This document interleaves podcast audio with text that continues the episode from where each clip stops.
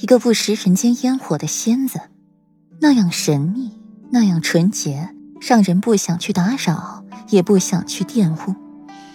顾然起眸看了眼乐师，乐师会意，一首宛若天籁的曲子从指尖流淌，乐响舞起，如玉的素手婉转流连，裙裾飘飞，一双如烟的凤眸欲语还休，流光飞舞，整个人犹如格物之花，朦胧飘渺，闪动着美丽的色彩，却又是如此的遥不可及。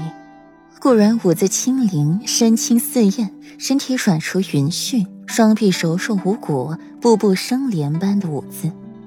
舞中，顾然缓缓地向怡亲王府里，再缓缓挺直背脊，凤眸一眼再眼孤傲，清贵、高贵、冷艳的气息席卷了整个宴席厅，引得无数人为之注目。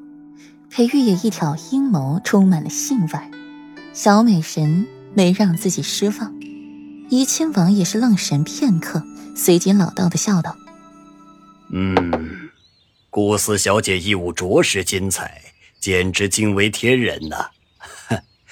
敢问顾四小姐，此舞叫何名字呀？”怡亲王从未见过此舞，不免心奇。回禀王爷，此舞没有名字。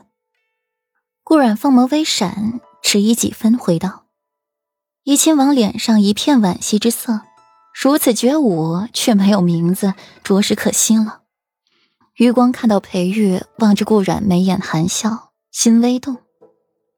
素闻裴世子文采卓然，才造复瞻，词句翩翩呐。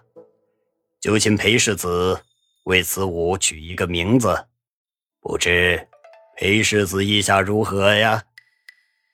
烟落，顾然起眸往一侧看去，凤眸太过平淡，看不出喜乐，或是根本不在意。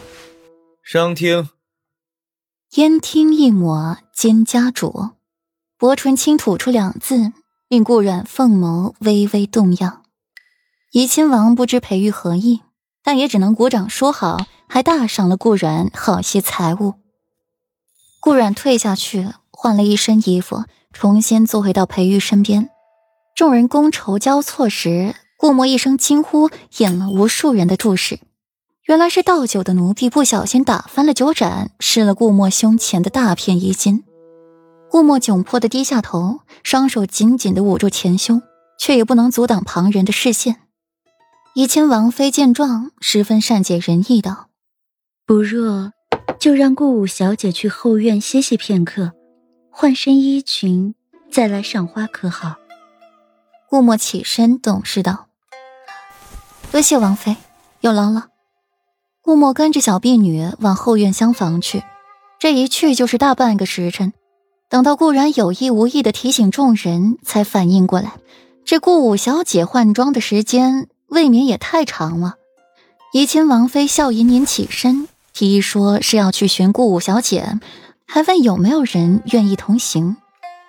众公子哥把目光落在怡亲王充满色欲的眼睛里，直觉这是一场不容错过的好戏，纷纷扬言表示要去寻顾五小姐。